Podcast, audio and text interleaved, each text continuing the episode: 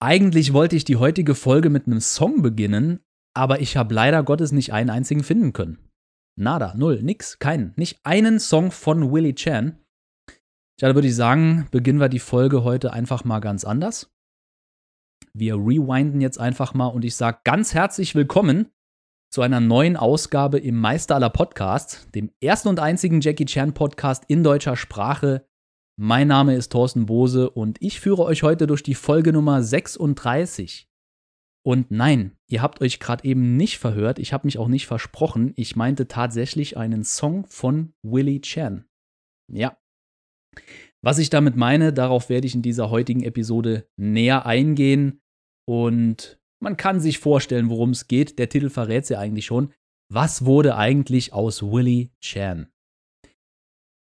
Wer Jackie Chan schon ein bisschen länger verfolgt, schon ein bisschen länger Fan ist, der hat den Namen Willie Chan sicher schon mal gehört. Ich habe ihn selber so gut wie in fast jeder Folge hier erwähnt, würde ich einfach mal behaupten.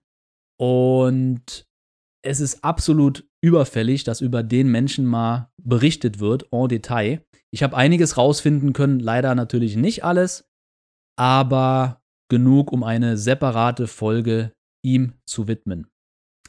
Doch bevor ich heute zu dem Hauptthema komme, hätte ich noch ein, zwei Sachen, ja, ein, zwei Dinge in eigener Sache zu sagen und äh, da nehme ich mir jetzt einfach mal ein, zwei, drei Minuten Zeit. In der letzten Folge ging es ja um meine Worst 10 Jackie Chan Filme, also die 10 Filme von und mit Jackie Chan, die ich so am schlechtesten bewerte oder beurteile. Und die Folge, die kam extrem gut an. Mich haben wirklich viele Nachrichten erreicht. Ich kann es gar nicht mehr so genau sagen, wie viele, über verschiedene Wege, über Instagram, Facebook Messenger, äh, über Kommentarfunktionen auf YouTube. Ähm, mich haben E-Mails erreicht, WhatsApp-Sprachnachrichten, Textnachrichten und an dieser Stelle erstmal Hut ab und vielen Dank an alle Zuhörer da draußen, die ihr so aufmerksam zugehört habt und eure Meinung mitteilt. Ähm, wie ich auch schon in der Folge gesagt habe, hier gibt es weder ein richtig noch ein falsch. Das ist einfach Geschmackssache. Darüber lässt sich streiten, aber streiten wollen wir alle nicht. Aber diskutieren ist immer gerne gesehen und willkommen von mir. Und ähm, behaltet das bitte bei. Behaltet das bitte bei, wenn ihr irgendwie was zu meckern, beziehungsweise, sagen wir mal, konstruktive Kritik habt oder einfach mal eure Meinung ergänzen wollt, tut das einfach. Fühlt euch da komplett frei schreibt in, in die Kommentarfunktion auf YouTube oder schreibt mir eine persönliche Nachricht. Und ähm, wenn ihr wollt, kann ich eure Meinung auch gerne mal in so einer Podcast-Folge erwähnen, wenn es thematisch passt und ich sage, das wäre eine tolle Ergänzung für andere Fans, die zuhören. Warum nicht? Also, ich sage ja auch immer, das ist ein Podcast von Fans für Fans. Und auch wenn ich euch jetzt nicht eine Stimme geben kann, wörtlich gesprochen, äh, kann ich eure Stimme doch dann mit meiner quasi vorlesen. Also ich will euch weiterhin motivieren, äh, in Diskussion zu gehen, in Kommunikation, in Dialog zu gehen. Und wir werden in Zukunft auf jeden Fall noch detailliertere Folgen über die Fan-Community von Jackie Chan aufnehmen. Den zweiten Punkt, den ich ansprechen möchte, betrifft mich persönlich. Und zwar ist es eigentlich eine traurige Nachricht, aber auch eine freudige Nachricht irgendwie. Die Folge Nummer 36, also die heutige Folge, wird vorerst die letzte Folge im Meisterler Podcast sein. Allerdings nur zeitlich begrenzt. Ich kann allerdings nicht sagen, wann ich wieder die Arbeit aufnehmen werde, denn ich werde jetzt erstmal in Sommerpause gehen nach dieser Folge und die Sommerpause auch zur Regeneration nutzen. Ich habe es in den letzten Folgen öfter mal so ein bisschen angeteasert dass ich Probleme mit meiner Lunge habe und auch die heutige Folge werde ich wahrscheinlich in Etappen aufzeichnen müssen. Ich hoffe, ihr merkt es nicht. Wenn doch, seht es mir nach, aber meine Lunge macht nicht mehr so am Stück mit, dass ich wirklich eine halbe oder dreiviertel Stunde am Stück reden kann. Deswegen werde ich diesen Sommer, ja, rehabilitieren oder zu äh, versuchen zu rehabilitieren und gestärkt hoffentlich diesen Herbst zurückkommen mit weiteren spannenden Themen im Jackie Chan Extended Universe und Themen habe ich genug. Also daran liegt es tatsächlich nicht. Eine Pause muss aber auch mal sein und mittlerweile gibt es genug Material zum Nachhören und zum Nachlesen. An dieser Stelle möchte ich einfach mal auf meine Webseite verweisen, jackiechan.de. Da gibt es jede Menge Artikel auf Deutsch und auf Englisch, die ihr euch durchlesen könnt, wenn ihr mehr erfahren wollt über Jackie Chan, über Willie Chan, über seine Filme, über seine Musik, sein Stunt-Team und so weiter und so fort. Da gibt es Material, das es sonst nirgends gibt. Also ich habe es weder in einem Buch erwähnt noch in irgendeinem Artikel. Ähm, ja, seid gespannt, was auch dieses Jahr noch kommen wird, denn selbst in meiner Sommerpause, die werde ich nutzen, um an anderen Projekten zu arbeiten. Es geht hier tatsächlich auch aus dem Jackie Chan Extended Universe ein bisschen raus. Ich werde noch nicht so viel verraten, woran ich arbeite, aber ihr werdet es bei Zeiten mitbekommen. Und haltet Augen und Ohren offen, denn dieses Jahr folgen noch ein paar Veröffentlichungen von Jackie Chan-Filmen, an denen ich mitgearbeitet habe. Da freue ich mich persönlich sehr drauf und ja, es wird und bleibt spannend. Jetzt kommen wir aber zum Hauptthema, Willie Chan. Und ich hatte ja gesagt, ich habe einiges herausfinden können, habe mir sehr, sehr viele Notizen gemacht und habe versucht, das alles mal so in eine chronologische Ordnung zu bringen. Das ist alles nicht so einfach, denn es gibt kaum verlässliche Zahlen, Daten, Fakten. Viel ist Mundpropaganda und ja, aber man kann es ja so ein bisschen zusammenstellen und einfach mal einen Überblick geben über Willie Chan. Fangen wir einfach mal an. Willie Chan. Willie Chan, Chen Tse Chiang, geboren am 22. Mai 1941 in Malaysia, wäre heute tatsächlich 82 geworden. Willie Chan ist leider am 24. Oktober 2017 in Hongkong mit 76 Jahren verstorben. Und Willie Chan ist eigentlich bekannt geworden als der Manager, jahrzehntelange Manager von Jackie Chan, der mit ihm quasi durch dick und dünn gegangen ist, äh, unzählige Filme produziert hat, unzählige Reisen hinter sich hatte. Aber Willie Chan hatte auch eine eigene Karriere, beziehungsweise ähm, verschiedene Karrieren. Und das fand ich tatsächlich interessant. Ich habe hier selber noch ein bisschen was dazu lernen können. Was das genau ist, darauf gehen wir jetzt ein. Wir fangen einfach mal ganz vorne an. Willie Chan, wie gesagt, wurde 1941 in Malaysia geboren und über seine Kindheit und Jugend ist ganz, ganz wenig bis gar nichts bekannt. Also ich habe hier ein paar Quellen zwar gefunden, aber das konnte ich weder verifizieren noch irgendwie in eine, in eine Chronologie bringen. Deswegen lasse ich die Kindheit und Jugend einfach mal aus, um einfach auch keine Fake News zu verbreiten.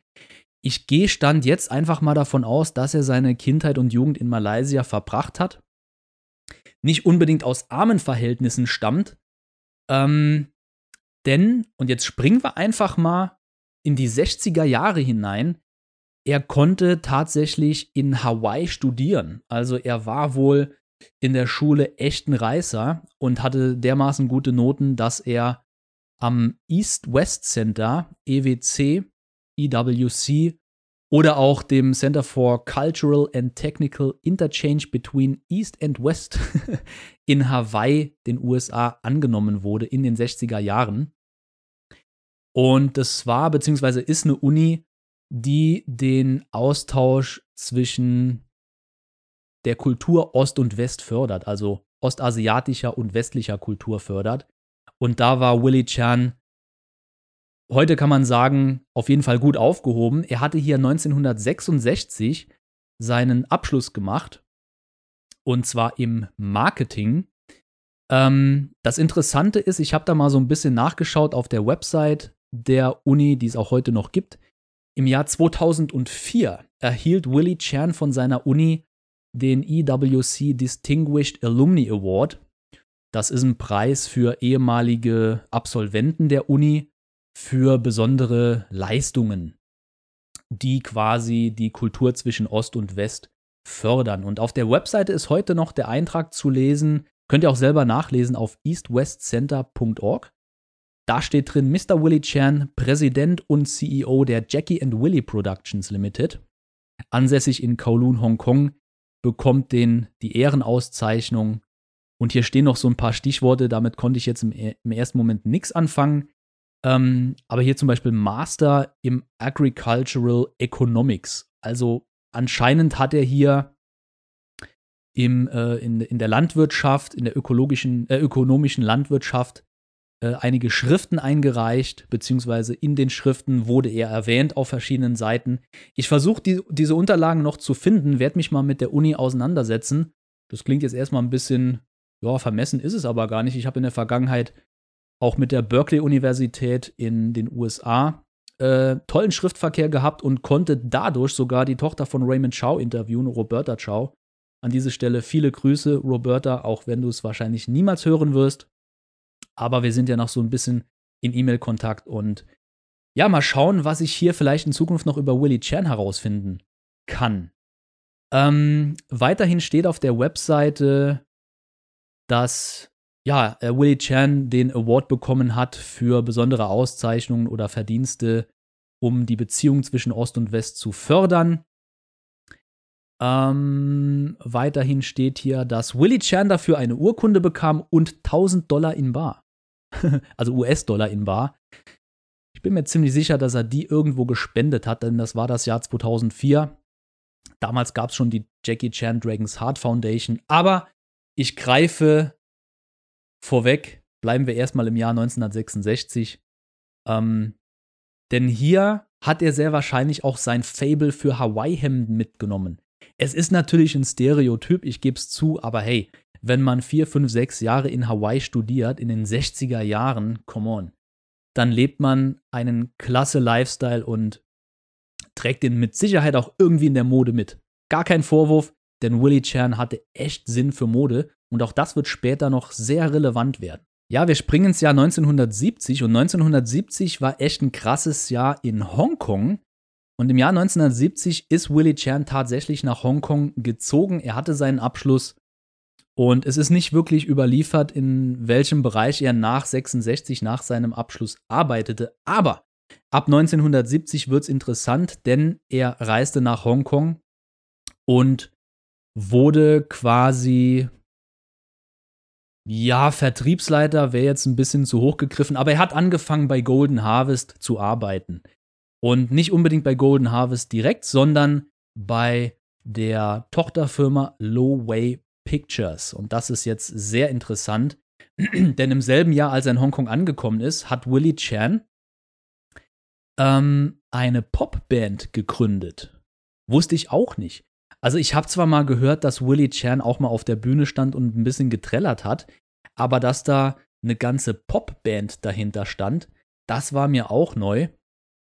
Und ähm, diese Popband, die Mitglieder, die haben es in sich. Es ist nicht genau überliefert, wann das war. Also man geht von März, April 1970 aus. Raymond Shaw und Leonard Ho hatten Shaw Brothers verlassen und Golden Harvest gegründet. Die ersten Filme kamen raus und es gab Gerüchte, dass da jemand in den USA war namens Bruce Lee, der in Hongkong schon als Kind ein Star war, beziehungsweise bekannt war und jetzt wieder zurückkommen sollte. Golden Harvest schickte Lo Wei beziehungsweise die Ehefrau von Lo Wei nach, also in die USA und verhandelte mit Bruce Lee zurückzukommen. Wie das Ganze endete, das wissen wir heute. Bruce Lee hat ein paar Filme für Golden Harvest gedreht und der Boom der Eastern, des Eastern-Genres äh, kam von heute auf morgen quasi auf und in diesem Boom gab es viele neue Jobangebote, nicht nur vor der Kamera, sondern auch hinter der Kamera wo viel Geld fließt, muss auch viel Geld verwaltet werden. Und das war später tatsächlich der Job von Willie Chan. Doch bevor das soweit war, hatte Willie, also ich bringe jetzt hier so ein bisschen hin und her, weil es ist halt ein bisschen übergreifend, aber äh, Willie Chan hatte so 1970 mit seiner Band Silver Reds ja, mehr oder weniger Erfolge gefeiert. Silver Reds ist natürlich der englisch übersetzte Name und die Band bestand aus 1, 2, 3, 4, 5, 6, 7 Mitgliedern. Ist eigentlich sehr gut überliefert, wer das war. Und das hat mich umgehauen. Und jetzt hört euch mal an, wer da in der Band war. Sie bestand natürlich aus Willie Chan, aber auch Paul Chang. Paul Chang, schaut mal bei Police Story nach, der spielte nämlich den Richter. Äh, die Band Silver Reds bestand zudem aus Patrick C., Nicholas C.'s Vater, was der absolute Wahnsinn ist. Äh, nicht nur, dass Jackie Chan später mit Nicholas C. oft zusammengearbeitet hat, äh, äh, oft zusammengearbeitet hat, sondern auch tatsächlich so eine Art Mentor war. Ende der 90er Jahre, nee Quatsch, äh, Anfang der 2000er Jahre war das, hatte Nicholas C.'s Vater ein Rennpferd im Happy Valley Racecourse, also auf, dem, auf der Rennbahn von Hongkong. Und Nicholas C., äh, beziehungsweise Patrick C., war in diesem Bereich des Rennsports, also des Rennpferdesports, wie sagt man denn, ähm, sehr bewandert und hatte schon einige Jahre Erfahrung. Jackie Chan kam da als Neuling dazu und Jackies eigenes Rennpferd namens Hongkong Star hat dermaßen abgelust gegen Nicholas C's, ähm, nee, Patrick C's Rennpferd, äh, dass durch diese Niederlage Jackie Chan unter anderem zu dem Film The Myth inspiriert worden ist, der Mythos von 2005.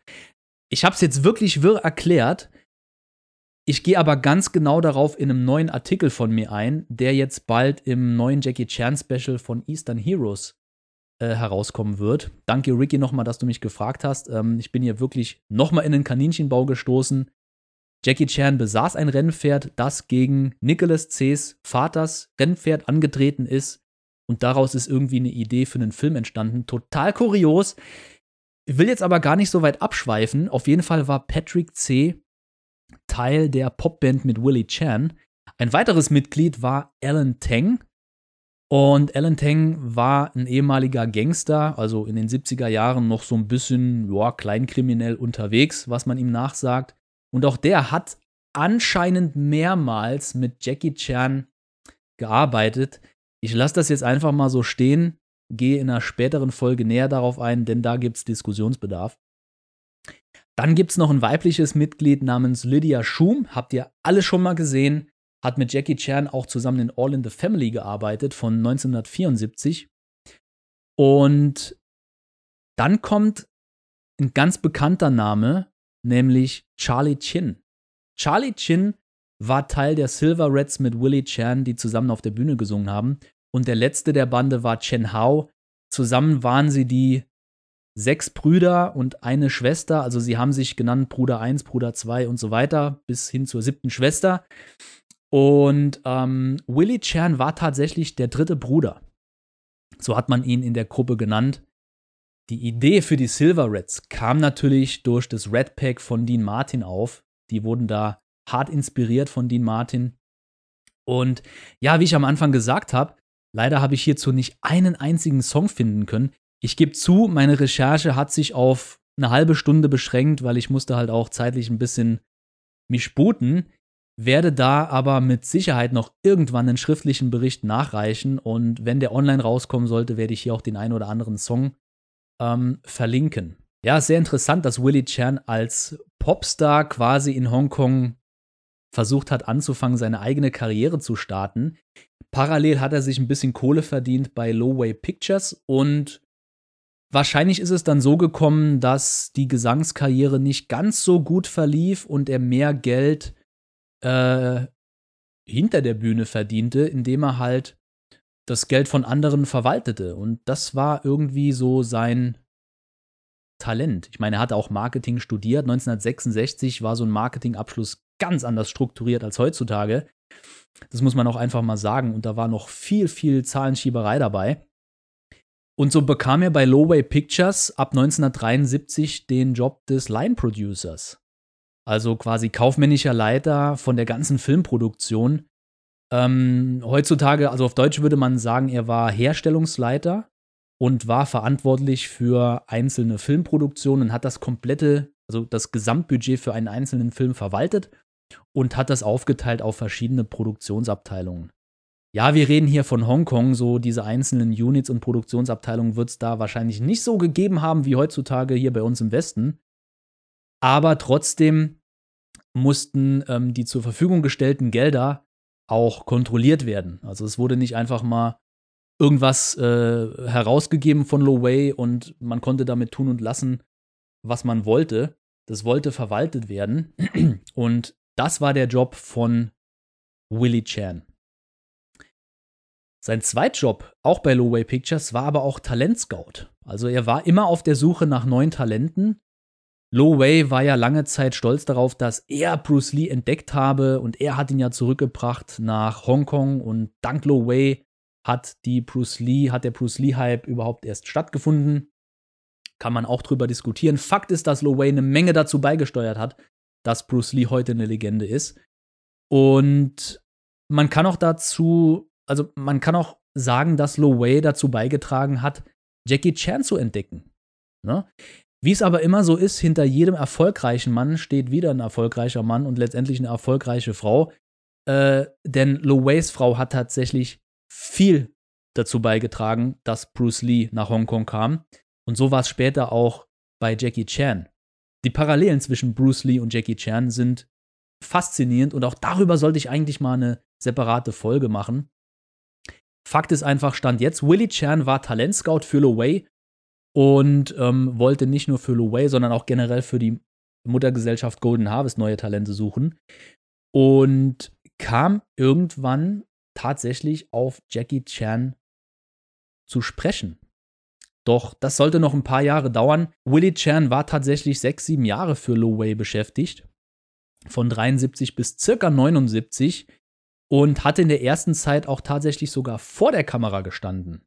Ja. Ich denke mal, das war noch so die Zeit, als er mit der Silver Reds äh, Gruppe aktiv war und vielleicht so ein bisschen die Band auch promoten wollte oder man durch die ja, äh, Happy-Go-Lucky-Filme der 70er Jahre ähm, so, ein, so einen kleinen Gegenpol zu den Bruce Lee-Kloppern bringen wollte. Also es gab die, es gab die Kung-Fu- und Wuxia-Filme, es gab aber auch sehr viel Comedy und ähm, Gesangsfilme in Hongkong. Willie Chan hatte 1973 sein Leinwanddebüt, kann man sagen. Er spielte nämlich einen Arzt in dem Film If Tomorrow Comes. Und in If Tomorrow Comes spielten auch weitere Crewmitglieder von den Silver Reds mit, wie zum Beispiel Lydia Schum und Ellen Tang. Ähm, auch Charlie Chin hatte einen Gastauftritt. Und das wird alles später noch sehr, sehr interessant, denn diese ganzen Bezüge von Willie Chan, Charlie Chin, Lo Wei, äh, rückblickend kann man sagen, es bahnte sich über fast ein Jahrzehnt an, dass ein damals noch niemand namens Jackie Chan an die Spitze katapultiert wurde, mithilfe von Leuten im Hintergrund, die schon zehn Jahre vorher eine Karriere hatten. Ähm, es folgten auch weitere Auftritte von Willie Chan vor der Kamera, zum Beispiel ähm, The Country Pump, äh, Bumpkin, da hatte er aber nur einen kleinen Gastauftritt. Es gab 1974 noch einen Film Lovable Mr. Able. Im selben Jahr kam Lucky Lucky raus oder ein Jahr später Money is Everything. Das Interessante ist, er war zwei, drei Jahre vor der Kamera ein bisschen aktiv, aber in keinem einzigen Film mit Jackie Chan. Und das wäre jetzt wirklich faszinierend gewesen, einen Film zu finden, wo Willie Chan und Jackie Chan zusammengearbeitet hatten, ohne zu wissen, dass sie in Zukunft ja eines der erfolgreichsten äh, Hongkong-Geschäfte im Filmbusiness überhaupt aufziehen würden. Äh, würden. Ähm, er hatte auch, also Willie Chan hatte auch als Produzent damals schon gearbeitet. Äh, bei dem Film Hong Kong Style zum Beispiel damals für die Produktionsfirma Summit Film. Das war eine Indie-Firma, die auch andere Filme wie zum Beispiel Lovable, Mr. Able und Money is Everything produziert hatte. Also Willie Chan hat sich in der ersten Zeit in Hongkong so ein bisschen auf der Bühne wohlgefühlt, hat dann aber auch gemerkt, hey, ich kann hinter den Kulissen eigentlich mehr bewirken. Äh, ich mache hier mal so ein bisschen Produzent und Talentscout und hat sich da ja eine Karriere aufgebaut, die Mitte der 70er Jahre aber irgendwie abrupt endete.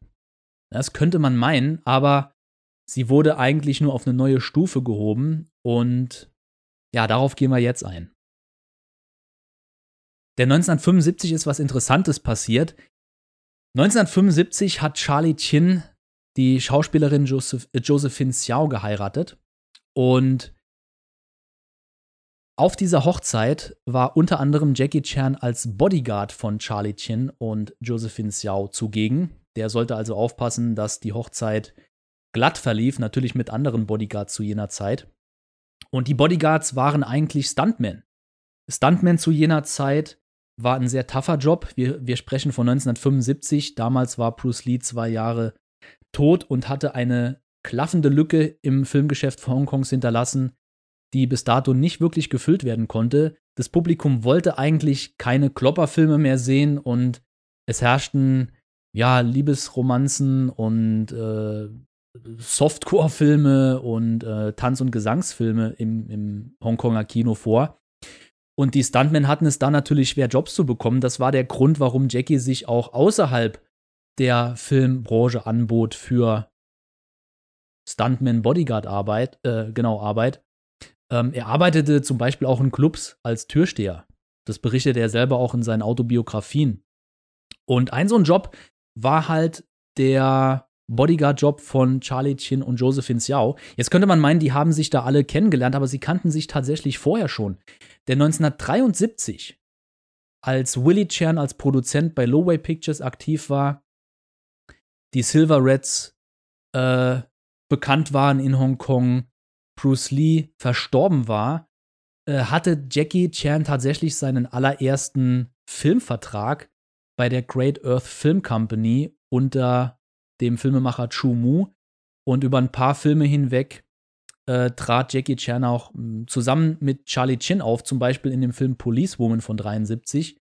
Da lernte er Charlie Chin kennen und hat wahrscheinlich einen guten Eindruck hinterlassen, denn Jahre später war er, wie gesagt, äh, Teil des Bodyguard-Teams von Charlie Chins und Josephine Xiaos Hochzeit. Und auf dieser Hochzeit lernte Willie Chan zum ersten Mal Jackie Chan persönlich kennen. Was dort besprochen wurde, ist natürlich nicht überliefert. Interessant ist aber, ähm, dass ab dann quasi ein Puzzlestück nach dem anderen zusammengefügt wurde, was letztendlich zu dem Deal mit Lowway Pictures führte. Dazu aber später mehr. Eins noch, so ein kleiner Exkurs noch vorab. Charlie Chin ist deswegen interessant. Äh, Charlie Chin gehörte zu dem bekannten Quartett äh, Zwei Chins, Zwei Lins. Und das setzte sich aus vier taiwanesischen Schauspielern und Schauspielerinnen zusammen. Es gab Charlie Chin und Chin Han als männliche Schauspieler und die weiblichen Schauspieler, die Schauspielerinnen Bridget Lin und Joan Lin. Ähm, die kamen alle aus Taiwan, hatten schon eine Karriere in Taiwan und haben jetzt in Hongkong Fuß gefasst. Und die wurden als die erfolgreichen Chins und Lins bekannt. Das Interessante ist, dass Jackie Chan später Joan Lin heiraten sollte. Und Jackie wurde auch eine Affäre mit Bridget Lin äh, nachgesagt. Es ist faszinierend, wie Jackie Chans Beziehungen zu taiwanesischen ähm, Gangs, also tatsächlich Triadenmitgliedern, aber auch persönliche Beziehungen zu, zu, äh, zu Persönlichkeiten in Taiwan bis in die 90er Jahre hinein stattfand. Also auch das wäre wiederum eine separate Folge ähm, wert, denn Lo Wei war Teil einer taiwanesischen ähm, Triadengang, genauso wie Jimmy Wang Yu. Und ach, die Büchse der Pandora will ich jetzt gar nicht öffnen. Charlie Chin wurde ebenfalls nachgesagt, er hätte eine Affäre mit Bridget Lin und später auch mit Theresa Teng. Und ja, als Jackie Chan-Fan weiß man, wer Theresa Teng ist. Und auch das dürfte nochmal eine separate Folge wert sein, denn Charlie Chin und Jackie Chan haben im Verlauf der 80er Jahre öfter zusammengearbeitet. Da dürfte auch mal das ein oder andere Mal das Thema Theresa Teng gefallen sein. Bleiben wir aber heute bei Willie Chan, denn Willie Chan war auf der Party, auf der Hochzeit von Charlie Chin und Josephine Xiao, lernte dort sehr wahrscheinlich Jackie Chan kennen. Sie haben sich unterhalten und er dürfte auf jeden Fall einen Eindruck hinterlassen haben. Ich meine, als Line-Producer, der mit sehr viel Filmen zu tun hatte bei Golden Harvest, hat man ihn auch mal in anderen Produktionen gesehen. Zu dem Zeitpunkt hat Jackie Chan nach jedem Strohhalm gegriffen, den er kriegen konnte und war so frustriert, dass er 75 tatsächlich abgehauen ist nach Australien zu seinen Eltern, hat gesagt, weißt du was, ich, das, das, das Business ist tot in Hongkong. Ich kann hier keine Filme mehr machen. Ich werde nicht gebucht als Stuntman. Als Schauspieler hat es jetzt nicht funktioniert. Ich gehe jetzt nach Australien, nach Canberra und arbeite dort entweder auf dem Bau oder in der Küche. Sollte sich herausstellen, er hat beides getan. Ähm, er zog zu seinen Eltern, hat einen Baustellenjob angenommen Dort rührt auch die Legende her, dass er den Namen Jack bzw. Jackie bekam. Und es war in Australien so um 75, 76 rum, dass er einen Anruf bzw. ein Fax von Willie Chan bekam. Und Willie Chan sagte ihm, Jackie, wir haben uns mal kennengelernt auf einer Hochzeit und ich habe ein paar von deinen Filmen gesehen. Du hast einen guten Ruf hier in Hongkong als Stuntman. Ich weiß, die Branche ist eigentlich tot, aber wir versuchen die wiederzubeleben und ich rufe im Auftrag von Lo Wei Pictures an. Lo Wei ist den Begriff einer der legendären Hongkong-Regisseure und wir brauchen neue Talente für die Leinwand als Hauptdarsteller. ich will dich haben, ich will dich vorschlagen, komm zurück nach Hongkong und du kriegst einen Deal über mehrere Filme, wie sieht's aus? Jackie war im ersten Moment wirklich mh, hm, zwiegespalten, ob er es wirklich machen soll. Er hat sich dann dafür aber entschieden, doch nach Hongkong zurückzufliegen, unterschrieb dann einen Vertrag bei Lowway Pictures über mehrere Filme und fing an, am 8. März 76 New Fist of Fury zu drehen. Und das war der Beginn der Zusammenarbeit von Willie Chan und Jackie Chan unter Lowway Pictures, die wiederum unter Golden Harvest standen. Man munkelt, Will Willie Chan habe den Auftritt von Jackie in John Woos The Hand of Death gesehen und war von seiner Supporting Role so beeindruckt, dass er dachte, hey, mit dem könnten wir es äh, könnten mal versuchen als Hauptdarsteller. Ähm, es ist nicht genau überliefert, ob es so war, aber vom zeitlichen Ablauf her könnte es so gewesen sein. Vielleicht hat Willie Chan so ein Testscreening oder ein paar Szenen gesehen von The Hand of Death. Ich meine, John Woo war damals schon ein aufstrebender Regisseur, der mit Golden Harvest schon drei Jahre vorher äh, heutzutage revolutionäre Filme drehte, wo auch Jackie Chan mit dabei war. Und ja, so kam der Deal zustande. Von 76 bis 79, rückblickend waren das echt nur dreieinhalb Jahre oder so, hat Jackie Chan dann versucht, in beinahe unzähligen, also gefühlt unzähligen Filmen ähm, unter Low Way seine Karriere zu starten. Und ähm, das hat nachweislich nicht funktioniert.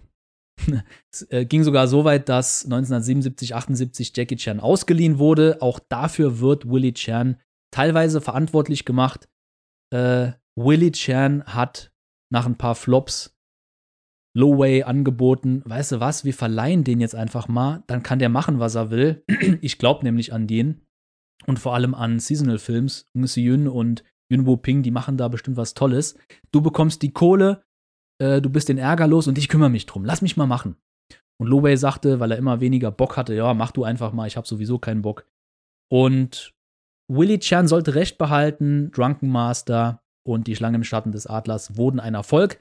Jackie kehrte dann zu Lowway Pictures zurück, musste noch seinen Vertrag erfüllen. Ja, das ging alles weniger gut. Und der letzte Film, der für Lowway quasi stattfand, war The Fearless Hyena. Hier hat Jackie hardcore dafür gekämpft, dass er selber Regie führen durfte. Und hier will ich auf die Frau von Lowway eingehen, denn die hat damals, ja, so ein bisschen vermittelt und hat gesagt, Schatzi, lass mal den Jackie Regie führen. Lass ihn doch einfach mal machen. Vielleicht wird's ja was. Und sollte, er sollte recht behalten. The Fearless Hyena war unter Loway einer der erfolgreichsten Filme. Ähm, trotzdem wollte Jackie nicht weiter für Loway arbeiten. Er hatte aber auch keinen Plan, wie es weitergehen sollte. Und hatte mit Willy sich quasi abgesprochen, dass sie zusammen hier so eine engere Partnerschaft eingehen sollen.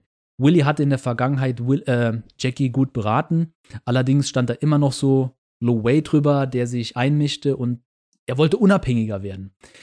Und es war dann so, man sagt im Mai 1979, als Jackie Chan und Willie Chan die Jackie and Willie Productions Limited gründeten und ab sofort, ja, eine Geschäftsbeziehung eingegangen sind. Im Mai 1979 sagte Jackie Chan das sogar offiziell der Presse, dass ab sofort Willie Chan sich um alle geschäftlichen Angelegenheiten rund um ihn selbst kümmern wird. Und das war schon eine krasse Aussage, denn so einen persönlichen Manager, das war nicht das war nicht alltäglich in Hongkong zur damaligen Zeit. Also so ein Bruce Lee hatte das wahrscheinlich auch, beziehungsweise Bruce Lee hat es noch selber gemacht, da hat ihm keiner reingesprochen, aber dass jemand von einem Manager vertreten wird, das war relativ neu. Und ja, es war 1979. Leider hatte Jackie dann echt einen Fehler begangen. Und hier muss ich ein paar Jahre zurückspringen, denn es war 1976 am Set von Shaolin Wooden Man. Und Jackie war 22 Jahre jung, hatte seinen eigentlich zweiten großen Filmdeal bei Lo Wei und war als Stuntman populär, sehr bekannt und hat versucht, seine Freunde, ähm, seinen Freunden Arbeit zu vermitteln, denn er wusste, wie hart es ist, da zu strugglen in jener Zeit und hat 1976 sein Stuntteam gegründet. Die Singa-Bahn, das Jackie Chan Stuntteam, wurde 76 am Set von Shaolin Woodenman gegründet. Ich habe da schon öfter ganz detailliert berichtet. Der Artikel mit der kompletten Liste ist auch online auf meiner Website zu finden. Gebt da einfach mal in der Suche Stunt-Team ein, da werdet ihr weitergeleitet. Und jetzt muss man überlegen, drei Jahre nach der Gründung des Jackie Chan Stunt-Teams wollte er seinen Jungs und sich selber natürlich auch immer mehr und immer bessere Jobs vermitteln. Und jetzt war es 79, The Fearless Hyena kam raus, er wollte unabhängiger werden und hat einen großen Fehler begangen. Er hat sich wahrscheinlich davon leiten lassen, dass er Verantwortung hatte für seine Leute, für sich selber auch und wusste nicht so recht, wo es hingeht und hat einfach ein Blankopapier bei Loway unterschrieben, hat gesagt, okay, wir gehen einen neuen Deal ein, wir machen einen neuen Deal, du bekommst einfach mehr Freiheiten, Jackie, du kannst machen, was du willst. Ich trage das nachher ein, unterschreib einfach hier und du kannst machen, was du willst. Ja, Jackie war da einfach zu naiv. Lo Wei hat später Sachen eingetragen, die ihm mehr nutzen als, als Jackie. Und ähm, das fand der junge Chan halt nicht so geil. Er wurde dazu verdonnert, eine Fortsetzung zu The Fearless Hyena zu drehen, Fearless Hyena 2. Er durfte aber nicht selber Regie führen, das wollte Lo Wei wieder machen, sich also mit fremden Federn schmücken. Und das hat Jackie nicht gefallen. Er ging zu Lo Weis Frau, die hat wiederum versucht zu vermitteln. Das Ganze ist eskaliert. Im Endeffekt hat Jackie das Set verlassen, ist abgehauen, niemand konnte ihn finden. Und ab dann wurde es kurios, denn wie ich eben schon erwähnt habe, war Lo Wei Teil der taiwanesischen Mafia oder einer gewissen Gang der Mafia und hatte einfach mal seine Jungs auf ihn gehetzt. Und die sollten ihn zurückbringen. Jetzt war natürlich Terror angesagt. Willie Chan stand zwischen den Stühlen und sagte, was geht hier ab? Was hast du getan? Jackie rief Willy an und sagt, äh, sagte ihm, hilf mir hier raus, ich habe einen Fehler begangen, du musst hier vermitteln, ich bleib erstmal im Bunker. Und Willy dachte so, Junge, hier hast du echt Scheiße gebaut, lass mich mal machen. Und Willie Chan war einfach der Macher. Er hat mit Lo Wei gesprochen, er hat mit Raymond Chow gesprochen, also dem CEO von Golden Harvest. Und es wurde noch Jimmy Wang Yu, den ich eben schon erwähnt habe, mit involviert. Allein das ist wieder ein Thema für sich. Lange Rede, kurzer Sinn, um die ganze Debatte ein bisschen zu mh, hm, abzumildern, sag ich mal, sind Willie Chan und Jackie Chan 1979 nach The Young Master, den, der erste Film für Golden Harvest damals von Jackie, in die USA geflohen. Denn schon während der Dreharbeiten von The Young Master gab es immer wieder Morddrohungen an Jackie und Willie musste hier irgendwann handeln und hat gesagt, wir hauen jetzt beide mal ab, wir reisen in die USA. Golden Harvest hat noch ein paar gute Kontakte zu Warner Brothers und Co. Wir werden hier mal einen Film für, für dich aussuchen, wir werden einen Film in den USA drehen.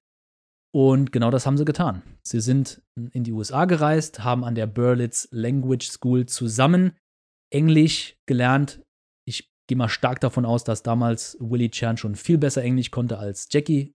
Er konnte ihm also da privat noch ein bisschen weiterhelfen. Und es kam zu dem Dreh von Battle Creek Brawl, die große Keilerei. Gleichzeitig wollte man aber auch ähm, Golden Harvest ein bisschen was zurückgeben schon vorab, denn ja, so wie es heißt, der Legende nach hat, hat hier Golden Harvest Jackies Vertrag bei Lowway ausgelöst für mehrere Millionen. Und Raymond Shaw und Leonard Ho, die Vorsitzenden von Golden Harvest, wollten natürlich ihre Kohle zurückhaben, ihr Investment. Und da Jackie ein Ehrenmann ist, in Anführungszeichen, denn ein Ehrenmann verlässt nicht einfach so das Set, aber allein daran merkt man schon, wie krass die Situation, wie aussichtslos die Situation für Jackie war, dass er so einen Schritt begangen hat.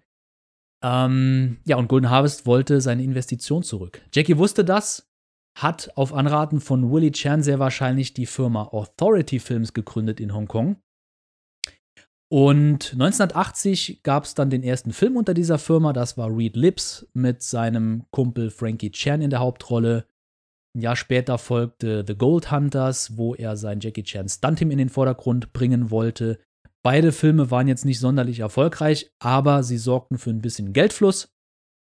Der dritte Film, der von Authority Films produziert wurde, kam dann später raus. Das war Dragon Lord. Und das war es dann auch mit Authority Films. Ähm, in der Zeit von 1981 bis 1983 gab es dann auch Gerichtsverhandlungen, wo Willie Chan nicht nur vermittelt hat, sondern auch anwesend war. Das wurde auch in der Hongkonger Presse, teilweise auch international, berichtet, dass Lo Wei hier äh, mit Jackie in einem Rechtsstreit war. Und während dieser ganzen Zeit wurde der Dreh von Dragonlord sabotiert. Also Jackie berichtet in seiner Autobiografie auch tatsächlich von Brandstiftungen, dass äh, Setbauten an, angestiftet wurden, also ähm, angezündet wurden. Äh, er selber wurde in Clubs oder auf offener Straße attackiert. Es ging sogar so weit, dass er anfing, eine Machete bzw. Pistole und irgendwo schrieb er sogar Granaten, also Handgranaten zu tragen, was ich absolut krass finde. Also im Hongkong der 80er Jahre Handgranaten am Gürtel zu tragen. Ich weiß gar nicht, was ich davon halten soll. und ähm, in, einer, in einer Anekdote schreibt Jackie sogar, ähm, er bezog ja später das Büro von Bruce Lee äh, bei Golden Harvest, das seit dem Tod von Bruce Lee leer stand, beziehungsweise ja nicht mehr verwendet wurde. Und ähm, er berichtet äh, in seiner Autobiografie von einem Vorfall, dass zwei, drei Gangster mit Macheten ins Bürogebäude von Golden Harvest eingebrochen sind, um ihm aufzulauern und Jackie gerade noch so abhauen konnte. Also total krasser Scheiß. Und mit dem ganzen krassen Scheiß musste sich halt Willie Chan rumschlagen im Hintergrund. Darüber hat Willie leider nie selber berichtet. Ne? Uns Fans würde das heute massig interessieren, aber damals hat er einfach versucht zu deeskalieren. Und ich glaube, das ist auch die größte Errungenschaft von Willie Chan. Ähm, wenn ich jetzt mal so ein kleines Zwischenfazit bilden darf. Das, was man an Skandalen nie so mitbekam, das war die Arbeit von Willie Chan im Hintergrund. Der hat dafür gesorgt, dass die richtigen Informationen, die imagebildenden Informationen und image aufrechterhaltenden Informationen an die Presse gingen und ähm, dass im Hintergrund Deals gemacht wurden, um einfach nicht zu eskalieren. Und das über Jahrzehnte hinweg. Da komme ich später noch drauf zu, beziehungsweise gehe ich näher drauf ein. Wir sind jetzt so im Jahr 1982, 83 angelangt, ne, eigentlich im Jahr 1982, denn am 1. Juli 1982 wurde offiziell der internationale Jackie Chan Fanclub in Hongkong gegründet, mit Zweigstellen sogar in Japan. Die japanische Fangemeinde war 82 enorm groß und das hat dazu geführt, dass Willy die Idee hatte, wir machen einfach mal einen Fanclub und berichten regelmäßig darüber, was unser Jackie so den lieben langen Tag macht. Die Fans wollen informiert werden. Damals ohne Internet war es in gedruckter Form per Brief zugeschickt natürlich absolut aufwendig. Ähm, aber heutzutage sind Sammlerobjekte. Ich habe mittlerweile äh, jede Ausgabe des Fanclubs, bis auf Ausgabe Nummer 1, die ist quasi verschollen. Äh, man munkelt, es sei auch nur ein einzelner Brief gewesen, also kein wirkliches Magazin von 30, 40, 50 Seiten, wie sie später produziert worden sind. Ähm, auf die ganzen Ausgaben gehe ich auch noch irgendwann ein, aber nur mal um zu sagen, 1982 hatte das Marketinggenie Willie Chan die Idee, wir machen einen Fanclub und produzieren Content für die Leserinnen und Leser. Und damals gab es sogar schon einen deutschen Jackie Chan Fanclub, offiziell. Also das offizielle Okay von Jackie und Willie gab es für die deutsche Zweigstelle des internationalen Fanclubs. Ich habe auch ein paar Namen dazu, werde ich an anderer Stelle aber mal nennen. Ja, und dann kommt das Jahr 1983. Ähm, Michelle Yeoh wurde zur Miss Malaysia gekürt. Und hier ist was Spannendes passiert. Wieder auf einer Party. Ganz Hongkong ist vertreten. Miss Malaysia, Michelle Yeoh ist natürlich auch zugegen. Und wie das damals im Hongkong-Filmgeschäft so war, wer entweder Miss Hongkong, Miss Malaysia, Miss Asia, Miss irgendwas wurde, äh, bekam ein Angebot auf dem sehr erfolgreichen Hongkonger Filmmarkt. Und so war das, oder so ähnlich war das auch bei Michelle Yeoh. 1983 wurde sie, wie gesagt, gekürt und sie lernte auf einer Party Willie Chan kennen. Und Willie Chan hat den Fehler gemacht und hat sie nicht unter Vertrag genommen. Und er sollte später über sie sagen, ja, sie war sehr attraktiv, aber ich ging nicht auf sie zu, da ich annahm, sie wäre mit ihrem Freund da. Und wenn ich dann gefragt hätte, ob sie ein Star werden wolle, wäre das wohl falsch angekommen. Es klingt so ein bisschen nach einer Ausrede, lieber Willy. ähm, später hat Willy Chan dann sie tatsächlich für Dixon Poon empfohlen, der damals einige Werbespots drehte. Und einer der ersten Werbespots von Michelle Yeoh war tatsächlich an der Seite von Jackie Chan für die Edelmarke Guy Laroche. Ähm, den Werbespot habe ich äh, remastered auf meinem YouTube-Kanal hochgeladen. Geht um Luxusuhren oder Edeluhren. Und auch darüber berichte ich im neuen Artikel bei Eastern Heroes, weil hier Pferde mit im Spiel sind. Ride On, der neue Film von Jackie, Pferde. Na, es wird ein Schuh draus. Und ja, Michelle Yeoh hat damals in ihrer ersten filmischen, schauspielerischen Erfahrung an der Seite von Jackie Chan dran teilgenommen. Sie heiratete später Dixon Poon, war dann eine Zeit lang von der Bildfläche verschwunden und kam dann wieder nach der Scheidung von ihm mit Jackie Chan in Supercop zurück. Was für eine crazy Story. Auch hier hatte natürlich Willie Chan im Hintergrund seine Finger mit im Spiel und dachte, hey, jetzt wo Michelle Yeoh wieder Single ist, da können wir was machen. Jetzt holen wir sie mal von DB-Films zurück und, ähm, beziehungsweise was heißt zurück? Sie hatte bei DB-Films immer noch unterschrieben, aber sie konnten hier mit Supercop einen echten Hit landen. Und ja, jetzt sind wir schon im Jahr 1985. Ich hatte ja eben erzählt, dass 1980 Authority Films gegründet wurde. Und eigentlich von Jackie Chan, aber ich gehe auch stark davon aus, dass Willy so im Hintergrund so stiller Teilhaber war. Also der stand jetzt nicht auf irgendeinem Gründungsblatt oder so, aber der hatte seine Finger mit dem Spiel, ganz klar. Denn er war Line-Producer bei Lowway Pictures und er hat mit Sicherheit auch hier die Jackie Chan-Produktionen verwaltet. 1985 wurde aus Authority Films die Golden Wave Films Limited ähm, mit mehr Bezug zu Golden Harvest und ab 85 gab es dann unheimlich viele Filme von und mit Jackie Chan. Zehn Jahre lang wurden hier ein Klassiker nach dem anderen produziert. Nicht nur Hongkong-Actionfilme, sondern auch ähm, Dramafilme mit Maggie Chung. Auf Empfehlen hin von Willie Chan, was ihm wiederum recht gab als Talentscout und Marketinggenie. Denn einige Jackie Chan-Produktionen haben schon in den 80er Jahren und Anfang der 90er Jahre internationale Preise bei Cannes oder der Berlinale eingeheimst. Und das ist eigentlich, ja, one in a million, wenn man so will. Willie Chan und Jackie Chan haben dann quasi die JC Group gegründet. Sie, sie sind in neue Bürogebäude gezogen, auf Anraten von Willie Chan. Sie sind immer größer geworden. Ihre Bürotätigkeiten umfassten mehrere Firmen, mehrere Filmproduktionsfirmen. Und Willie Chan hat gemerkt, er kann das jetzt ein bisschen ausweiten. Er will sich nicht nur um Jackie Chan alleine kümmern. Sie sind quasi auf den Artist Campus gezogen mit ihrem Büro. Und Willie hat, hat äh, eine Talentagentur gegründet. Und zwischen 1988 und 1993 war das eigentlich die Talentagentur schlechthin in Hongkong. Er hatte auf dem Höhepunkt über 50 Künstler unter Vertrag, darunter zum Beispiel Maggie Chung, Cherry Chung, Jackie Chung, Joey Wong, Rosamund Kwan, Carol Cheng und wie sie alle hießen. Und Willie Chan nannte sie liebevoll seine Kinder. Willie hat, hatte nie selbst eigene Kinder. Und er nannte sie Willis Children, also Willis Kinder, und kümmerte sich auch so um sie.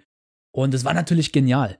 In den Büros von der Jackie and, äh, and Willie Productions hatte er quasi seine Talentagentur nebenher am Laufen und hat neue Talente eingeladen, in Jackie Chan-Filmen mitzuarbeiten.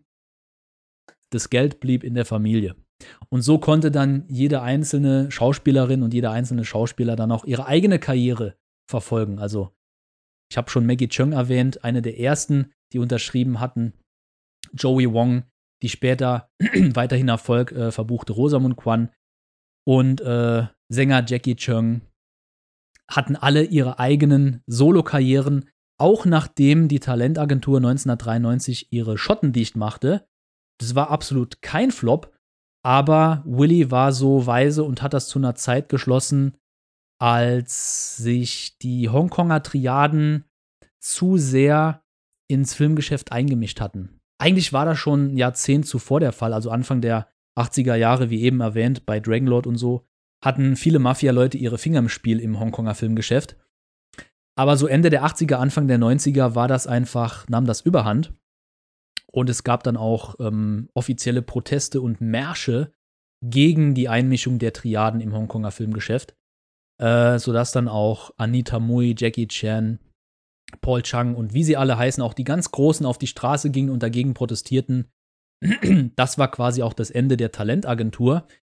Und man wusste, 1997 steht bevor die Wiedervereinigung Chinas Hongkongs und man musste damals schon umplanen. Und das war alles die Voraussicht von Willie Chan. Willie Chan war derjenige, der immer so ein paar Jahre im Voraus gedacht hat. Jackie Chan hat im Moment gelebt und im Moment produziert. Äh, hat natürlich auch Ideen für die Zukunft ähm, kreiert und Willie war dann das Genie im Hintergrund, das alles so in Ordnung brachte. Also der war quasi die wandelnde Excel-Tabelle mit einem Tages-, Wochen-, Monats-, Jahresplan, der alle Termine rund um Jackie verwaltete. Wir sind jetzt im Jahr 1987 angelangt. 1987 wurde ein Modelabel von Jackie Chan gegründet. Das nannte sich die Jackie Collection. Und die Jackie Collection ja, war wie gesagt ein Modegeschäft. Sie produzierten eigene Klamotten und Accessoires für Herren und Damen. Darunter auch Taschen, Gürtel, äh, Jeans, Schuhe glaube ich nicht, aber Shirts, Blusen, alles, was so gebraucht wird. Und es gab zwei Läden in Hongkong, wo Fans, aber auch ja, ganz normale Leute äh, ihre, ihre Klamotten kaufen konnten. Von der Jackie Collection. Und diese Idee ist auf Willie Chans Mist gewachsen, hätte ich jetzt fast gesagt. Das war eine tolle Idee. Die lief nämlich ziemlich gut, also beide Geschäfte. Ähm, Willie Chan hatte immer schon ein Fable für Mode. Das sieht man an seinen, nicht nur an seiner Hemdauswahl, sondern generell an seinem Outfit. Über Jahrzehnte hinweg war er immer topmodisch gestylt. Er hatte Wert darauf gelegt, dass er nach außen hin was präsentiert. Ähm, seine Haare waren immer gestylt. Er hatte tolle Sonnenbrillen auf und das, das Gesamtpaket hat bei ihm einfach so einen so, so, so ein fancy Designer-Touch gehabt. Und aufgrund von seinem, auf seiner Marketing-Herkunft ähm, hat er dann geraten, Jackie dieses Modegeschäft zu betreiben, aber auch, und jetzt wird spannend, weil Anfang und Mitte der 80er Jahre sein Stunt-Team so viele Mitglieder hatte, dass sie natürlich auch Klamotten brauchten. Zum Trainieren, zum Arbeiten. Und Jackie hat T-Shirts und Pullis und Hoodies und Cappies und Handschuhe und was weiß ich in Massen produziert mit Hilfe von Textilherstellern. Und damit sich der Deal rentiert und ein bisschen ausgebaut werden kann, meinte Willy, weißt du was? Wir bieten einfach die äh, Dienste jetzt noch unseren Fans an und wir machen eine Jackie Collection draus. Also die Jackie Collection ist eigentlich die offizielle käuflich erwerbliche Modelinie, die angefangen hat im Jackie Chan Stunt Team, die wiederum vereinzelt in den Jackie Chan Fanclub Heften verkauft wurde. Also man konnte damals, oder anders ausgedrückt, ich bin jetzt Stuntman im Jackie Chan Stunt Team und bekomme von meinem Chef äh, die nötigen Kleidungen und Sicherheitskleidungen, um meinen Job zu machen. Das ist bei Fans so gut angekommen, dass vereinzelte T-Shirts oder so, in hunderter Auflagen sage ich mal, im Fanclub verkauft wurden. Man konnte sich die dort kaufen. Auch ein paar Jacken oder ja, wie gesagt, Cappies, äh, Ketten, Ohrringe und sowas. Gut, die Ohrringe, die hatten jetzt nicht unbedingt ein, eine Relevanz bei dem Stunt-Team, aber Jackie hatte das damals schon ausgebaut. Und um dem Ganzen noch eins draufzusetzen, gab es dann die Jackie Collection vor Ort in Hongkong für den alltäglichen äh, Modeliebhaber. Genialer Schachzug von Willie Chan. Die Geschäfte gab es, glaube ich, auch locker bis 92, 93. Auch dann wurden die zugemacht. Man muss, man, man muss bedenken, Hongkong ist ein sehr, sehr schnelllebiges Land. Äh, eine sehr, sehr schnelllebige Stadt gewesen, auch heute noch. Und da sind sechs, sieben, acht Jahre für ein Geschäft schon ziemlich lange. Ja, ich habe gerade eben schon den Marsch gegen die Triaden im Filmgeschäft erwähnt, als 1991, 92 die Proteste gegen die Triaden aufflammte. Andy Lau ist hier das berühmteste Beispiel dafür, wie Stars von ja, dubio, äh, dubiosen Filmemachern dazu gezwungen wurden, Geld zu generieren in Filmen. Das hatte sich dann Mitte der 90er Jahre Gott sei Dank gelegt, aber 1992 kam noch ein Film raus. Ähm, The Twin Dragons äh, wurde produziert mit Jackie Chan in einer Doppelrolle. Und bevor ich jetzt zu viel verrate, will ich einfach mal auf 88 Films verweisen. Behaltet mal die Veröffentlichung im Auge, die jetzt bald rauskommen wird. 88 Films hat ja eine Collectors Edition von Twin Dragons angekündigt und da wird es ein paar Informationen geben, die es so vorher auch noch nicht gegeben hat. So ein kleiner Wink mit dem Zaunfall. Auf jeden Fall im selben Zeitraum ähm, wurde die Hongkonger Filmlandschaft extrem umgestaltet. Zum Beispiel wurde 1993 die Hong Kong Performing Artists Association gegründet, wo Willie Chan der Vorsitzende war. Es wurde im selben Jahr auch die Hong Kong Screen Actors äh, Guild, die SAG, gegründet. Hier war Willie Chan als Sekretär tätig. Äh, Twin Dragons wurde übrigens als äh, Benefizfilm für ein Bürogebäude der Hong Kong Directors Guild produziert. Also immer mehr Units wurden in Hongkong gegründet und man wollte eigentlich Jackie Chan für jeden Vorsitzenden Job haben, aber Jackie sagte, ey, ich, ich habe keine Zeit, ich mache hier schon so viel und will auch noch Filme drehen. Ich habe hier aber einen guten äh, Kumpan an meiner Seite, das ist Willie Chan, der würde das gerne übernehmen. Und so hat Willie Chan außerhalb der JC Group auch noch äh, zur Hongkonger Filmlandschaft generell beigetragen, indem er eine beratende Tätigkeit hatte, indem er ähm, Meetings leitete, indem er Talente zusammenbrachte, Regisseure zusammenbrachte, auch Streitereien schlichtete, die hinter den Kulissen liefen. Äh, vielleicht war er auch äh, bei Wong Jing und Jackie Chan vertreten, als die ihre Querelen beilegten, als der Film mit Jet Li High Risk bzw. Total Risk 1995 rauskam. Aber bevor das jetzt noch zu weit führt, äh, gehen wir einfach mal noch ein Jahr zurück ins Jahr 1994. Da kamen nämlich die ersten Kooperationsanfragen mit Media Asia auf den Schreibtisch von Willie Chan und zu dem Zeitpunkt gab es noch die Golden Way Films ähm, Limited Firma. Die hat aber immer weniger produziert und tatsächlich war 1995 dann mit Red Zone der letzte Film am Start von Golden Way Films und man überlegte, ob man eine Kooperation mit Media Asia eingehen wollte und es folgten tatsächlich auch ein paar Kooperationen. Zum Beispiel My Stunts, My Story wurden produziert ab 96, 97.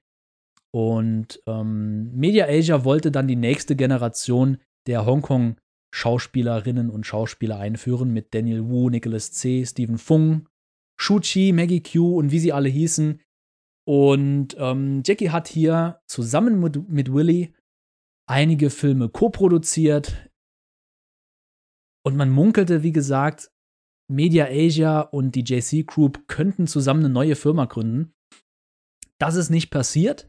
Den Zuschlag erhielt quasi Emperor Motion Pictures im Jahr 2002, 2003, als Willie Chan sich entschloss, mit Jackie Chan die JCE Movies Limited zu gründen, unter der Emperor Motion Pictures Gruppe.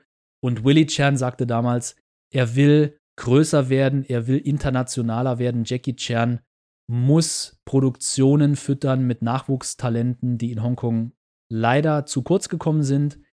Und die internationalen Märkte im Westen verlangen immer mehr Produktionen. Und ja, so wurde unter der Emperor Motion Pictures Group die JCE Movies Limited gegründet, die auch wiederum zehn Jahre lang aktiv war Und Willie Chan war hier zumindest in der ersten Hälfte federführend mit dabei.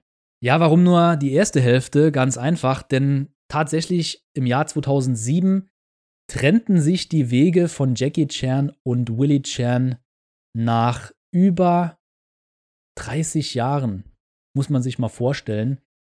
Das mag jetzt in diesem Verlauf meiner Erklärung ein bisschen überraschend wirken, es hatte sich aber angebahnt, denn Jackie hatte mit der Rush Hour Trilogie, der Shanghai Noon Filme und äh, anderen äh, Hollywood-Produktionen zu jener Zeit im Westen massive Erfolge gefeiert und durch das Heranwachsen Hongkongs an China wurde der chinesische Filmmarkt auch ein bisschen, also er öffnete sich. Der Hongkonger Filmmarkt lag leider brach sozusagen. Es gab ihn noch, aber es kam nur noch selten was Gutes nach. Und die chinesischen Filme vom Festland, die überwiegten. Es waren epische Dramen oder CGI-Schlachten. Und hier wollte man natürlich viel größer denken und einige Firmen rund um Jackie Chan wurden durch die Fusion Hongkongs und Chinas internationalisiert. Und im Jahr 2007 war es dann soweit, Jackie hatte einige Berater neben sich, die gesagt haben, euer Jackie and Willie Productions Modell von 1979, das ist veraltet. Das kann so nicht mehr stattfinden. Ähm, du hast hier ein paar junge Berater. Äh, du musst dich oder du solltest dich vielleicht von Willie Chan trennen. Und leider ist das dann auch Ende 2007 passiert. Wahrscheinlich hatte da aber auch noch äh, das Alter von Willie Chan eine Rolle mitgespielt. Hm, man muss überlegen, wenn man 30 Jahre lang am Puls der Zeit agieren kann, ist das, ist das absolut das Werk eines Genies. Und hier meine ich Willie Chan damit. Wer dann nach so langer Zeit von Jüngeren abgelöst wird, das ist vielleicht der Lauf der Dinge, aber es ist auch sehr schade. Man kann nicht von einem Menschen verlangen, dass er ein Leben lang am Puls der Zeit agieren kann.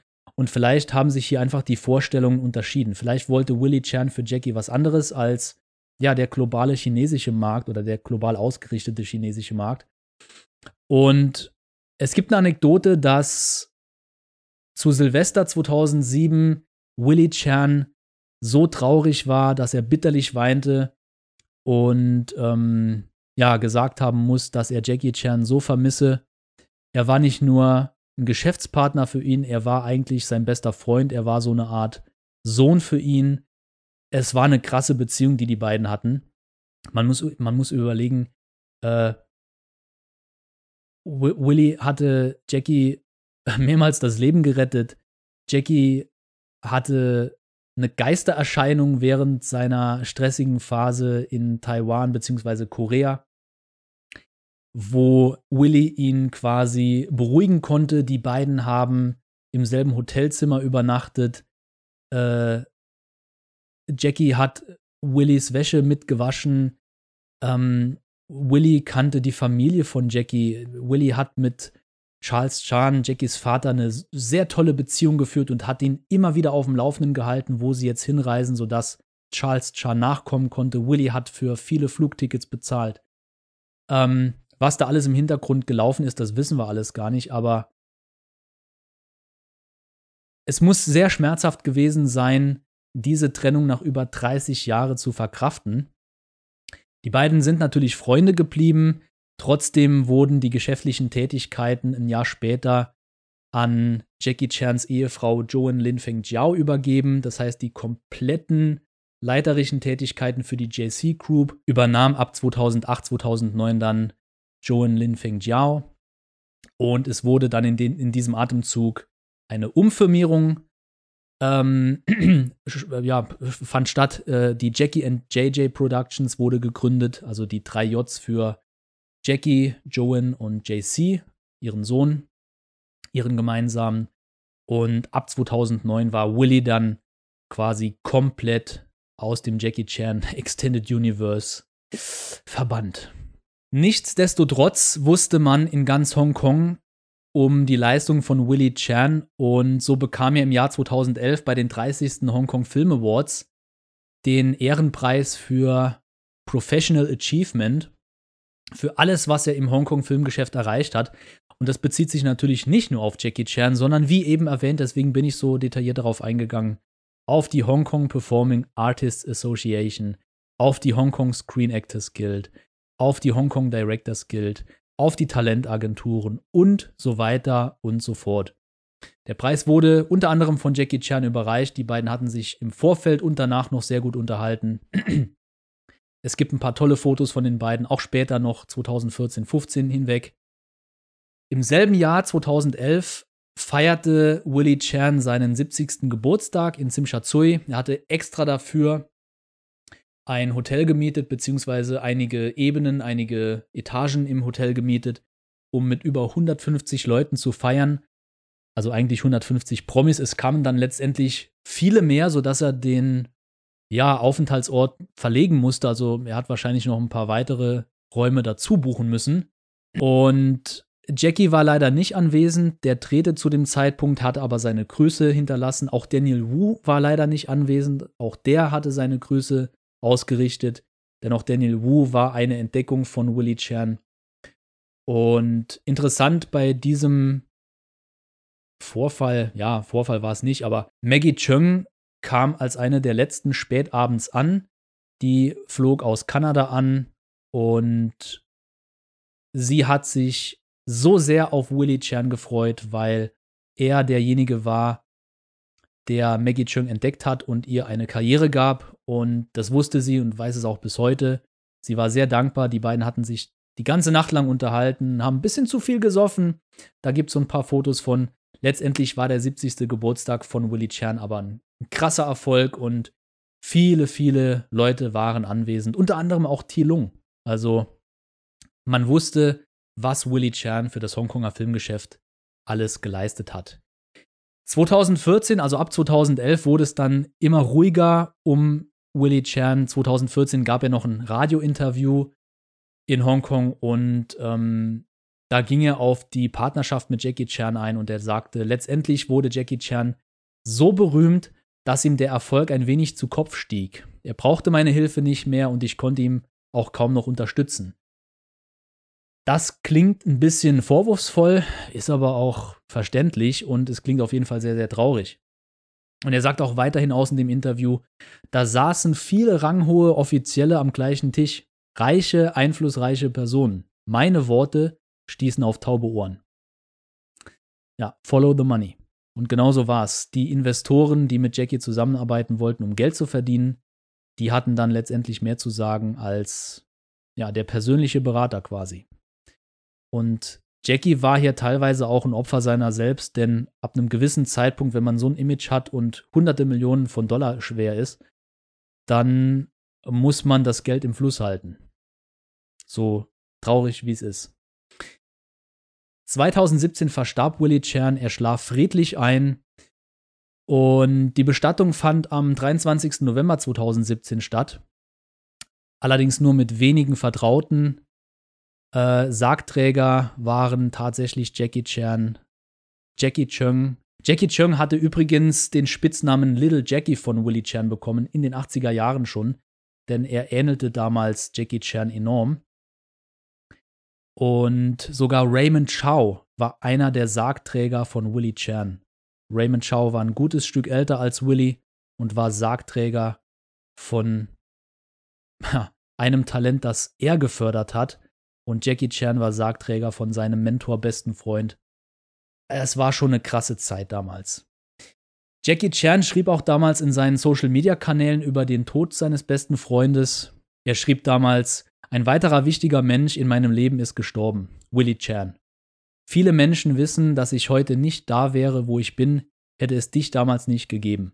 Was diese Menschen aber nicht wissen, sind all die Dinge, die wir gemeinsam durchgestanden haben. Nur du und ich wissen das und verstehen uns. Du bist mein Lehrer, mein Bruder, mein Dailo, großer Bruder. Ich werde dich immer vermissen. Ruhe in Frieden. Ein weiterer wichtiger Post zur damaligen Zeit kam von Jeff Zoe.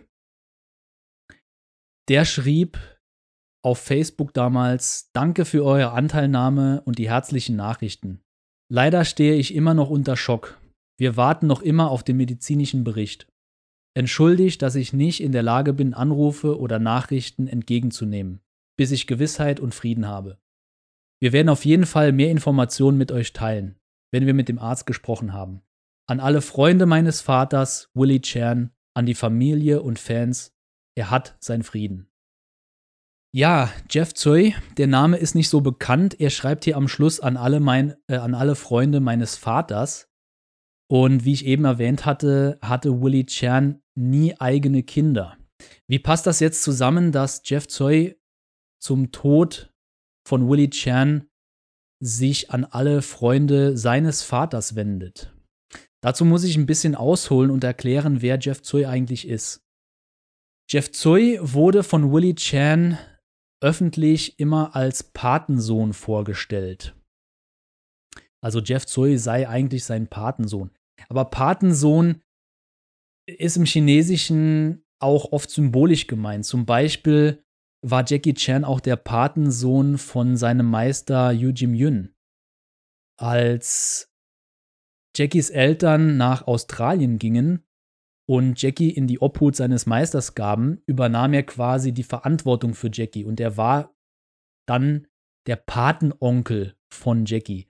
Es wurden damals aber nie irgendwelche Unterlagen ausgefüllt. Er war einfach verantwortlich und es ist ein Begriff des Respekts, wenn man sein, seine Respektsperson auch mit einem Patenonkel oder Vater großer Bruder, kleiner Bruder oder so betitelt. Zum Beispiel war ja auch Sammo Hung oder ist Sammo Hung der große Bruder von Jackie Chan. Das heißt nicht, dass sie verwandt sind, es ist einfach ein Ehrentitel. Jackie Chan äh, zollt seinen Respekt Sammo Hung gegenüber aus, weil Sammo der Ältere ist und der, der Erfahrenere und er ist der große Bruder. Und so ist Yun Bio zum Beispiel der kleine Bruder von Jackie Chan. Und so könnte es dann auch hier gewesen sein, wobei es noch ein Element gibt bei der Beziehung Jeff Tsui und Willie Chan. Jeff Tsui wurde von Jackie Chan Anfang der 2000er Jahre als Head Designer für seine Jackie Chan Designfirma engagiert. Das wissen auch wenige. Jeff Zoe hatte damals für verschiedene Firmen als Freelancer gearbeitet und auch einige DVD Hüllen gestaltet für Jackie Chan-Filme zum Beispiel. Und äh, Willy bekam eigentlich alle Neuveröffentlichungen mit, sei es jetzt auf VHS, DVD, später Blu-ray oder so, und hat öfter die dann auch mal Jackie Chan gezeigt. Und da war ein oder zwei Police Story Veröffentlichungen drin, die vom Design her so prägnant waren, dass Willy Jackie das zeigte und meinte, hey, guck mal, was, was, was das hier für ein Design ist. Das sieht doch eigentlich ganz cool aus. Und dann hatten die beiden eine Idee, äh, eine Jackie Chan Designfirma zu gründen, wo Fanartikel quasi ähm, kreiert, designt, produziert wurden und im Internet weltweit verkauft wurden. Und dafür suchten sie natürlich Designer und der Kopf des Designteams, das war Jeff Zoe. Die hatten Gespräche geführt, haben die Firma gegründet und es ging sogar so weit, dass Jeff Zoe Partner war. Also er war nicht nur Angestellter, sondern hat auch einiges ähm, am Gewinn der Firma verdient. Und drei, dreieinhalb Jahre hatten sie unheimlich viele Produkte entworfen über äh, Regenschirme, Mauspads, Sticker, was auch immer. Und nicht nur das, sondern Jeff Zoe war auch einer der äh, leitenden Designköpfe, wenn es um Promotion-Material für Jackie Chans Filme ging, die damals von JCE Movies äh, Limited produziert wurden. Zum Beispiel The Myth, äh, Enter the Phoenix, äh, House of Fury und so weiter und so fort. Ähm, was meine ich damit? Wir müssen überlegen, dass Promotion-Material also Werbematerial für Filme, auch hergestellt werden muss. Es müssen Fotos angefertigt werden, beziehungsweise Fotos mit dem Titel des äh, Films versehen werden. Der Titel des Films muss gestaltet, also designt werden. Ähm, es müssen Lobbycards angelegt, an, an, angefertigt werden. Es müssen Poster generiert werden. Es musste dann später auch zu Internetseiten Online-Material äh, zum Teilen angefertigt werden. Ähm, Werbebanner für LED-Leinwände bzw. LCD-Leinwände damals.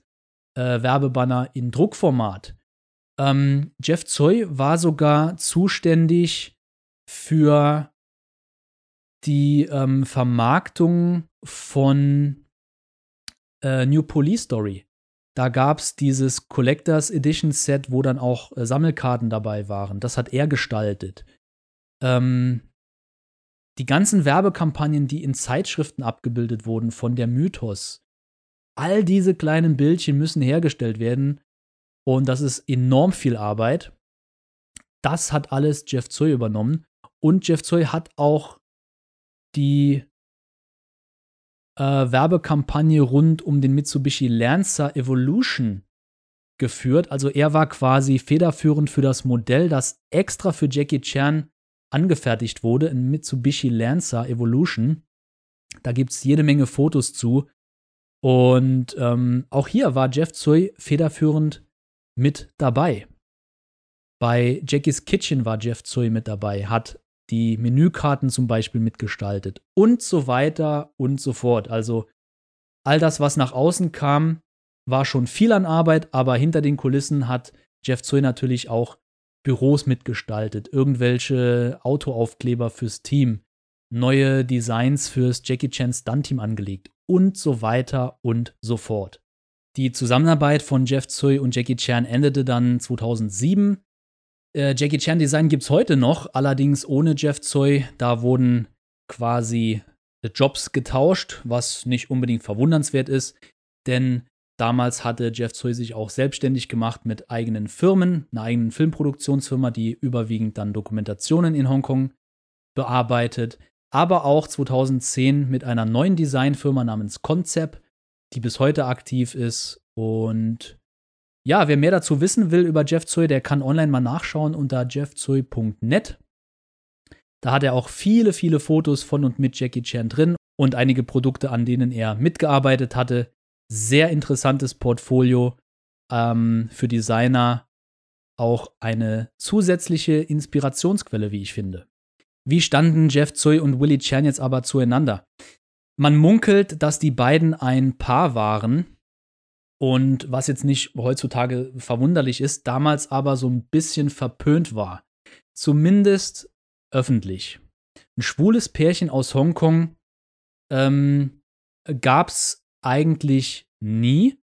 Erst Leslie Chung hat 2003 beziehungsweise kurz davor sich geoutet und man wusste eigentlich, dass Leslie Chung damals mit äh, seinem Partner zusammenlebte und was hinter verschlossenen Türen geschah, interessierte aber niemanden und es wurde auch nie wirklich drüber berichtet, bis er dann irgendwann mal sagte und auch dazu stand auf der Bühne und äh, einige Songs seinem Partner widmete.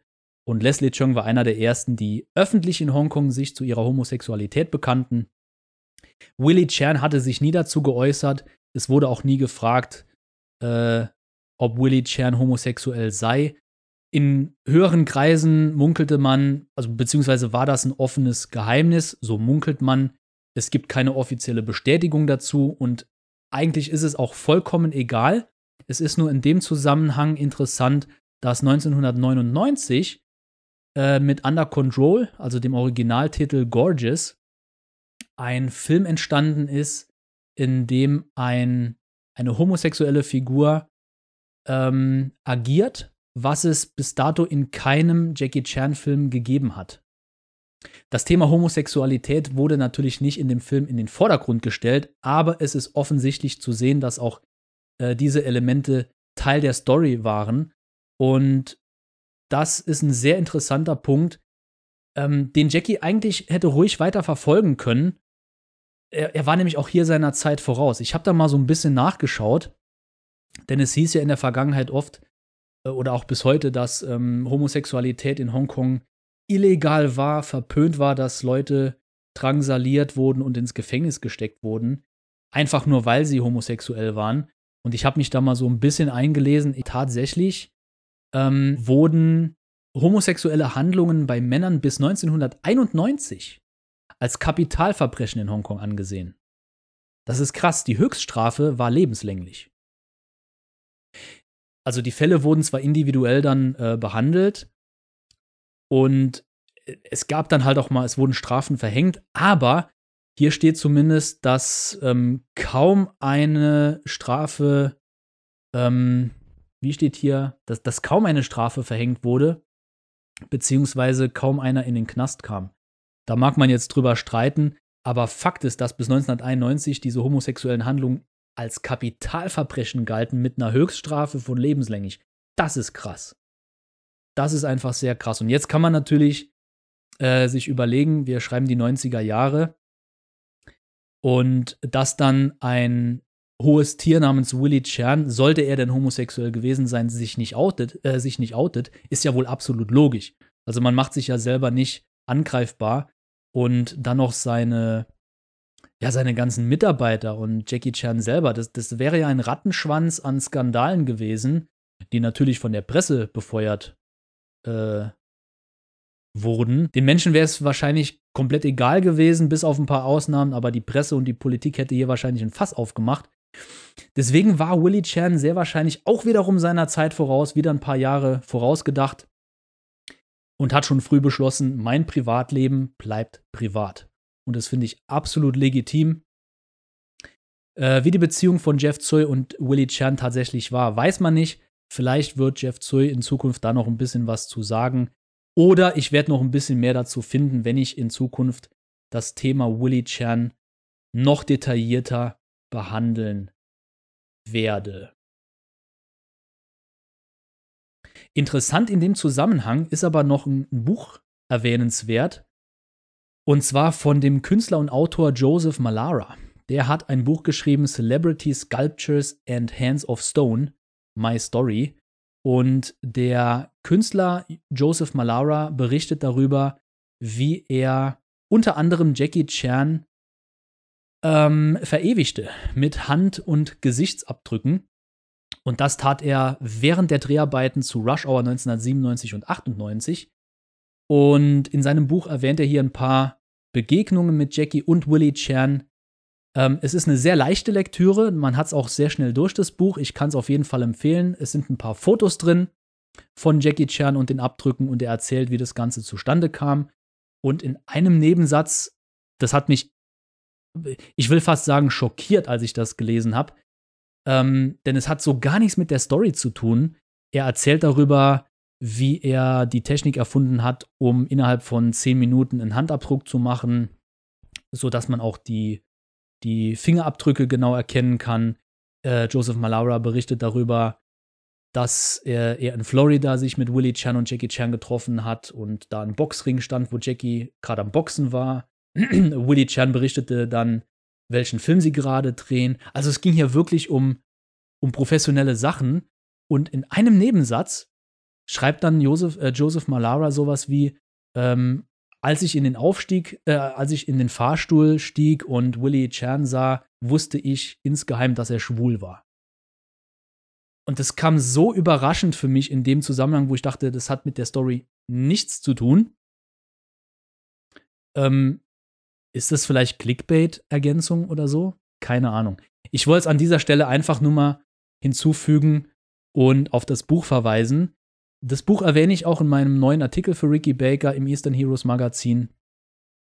Aus anderen Gründen, denn auch Hale Berry wurde von Joseph Malara ähm, in Gips bzw. Handabdrücke verewigt und Hale Berry und Jackie Chan haben ebenfalls so eine kleine Gemeinsamkeit im Jahr 2000, aber dazu an anderer Stelle mehr.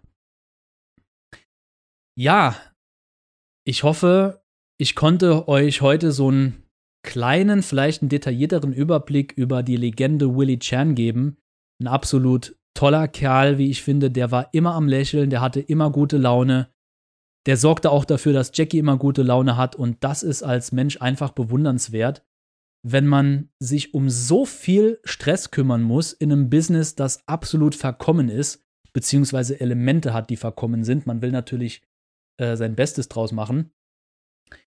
Ähm, dann ist es absolut bewundernswert und verdient den größten Respekt, dass er mit einem Lächeln durch sein komplettes Leben gegangen ist bis zum Schluss und sich einer größeren Sache geopfert hat. Man weiß so gut wie nichts über Willie Chan und jeder, der mit ihm zusammengearbeitet hat, hatte eine eigene Karriere bis heute und das verdanken wir dem großartigen Willie Chan. Und ja, leider ist bis heute keine Biografie oder Autobiografie überhaupt von ihm erschienen. Es wäre so toll, wenn das noch passieren würde, wenn Jackie auch ein bisschen mehr über Willie erzählen würde. Da bin ich echt ein bisschen enttäuscht, dass er das nicht schon getan hat in der Vergangenheit. Aber wer weiß, was da noch kommt. Wer weiß, was da noch kommt. Willie Chan hätte tausend Seiten über sein Leben schreiben können und es wäre noch genug Geschichten für weitere Bücher übrig geblieben. Also, was ein spannendes Leben. Ich möchte die heutige Folge genau an dieser Stelle beenden. Möchte nochmal auf meine beiden Punkte in eigener Sache am Anfang verweisen, dass ich die jetzt nicht am, äh, am Ende wiederholen muss. Und wünsche mir, wünsche euch eine erholsame und tolle Sommerpause macht was draus. Wir hören uns zu einem späteren Zeitpunkt sicher wieder. Euer Thorsten Bose. Bis zum nächsten Mal. Ciao.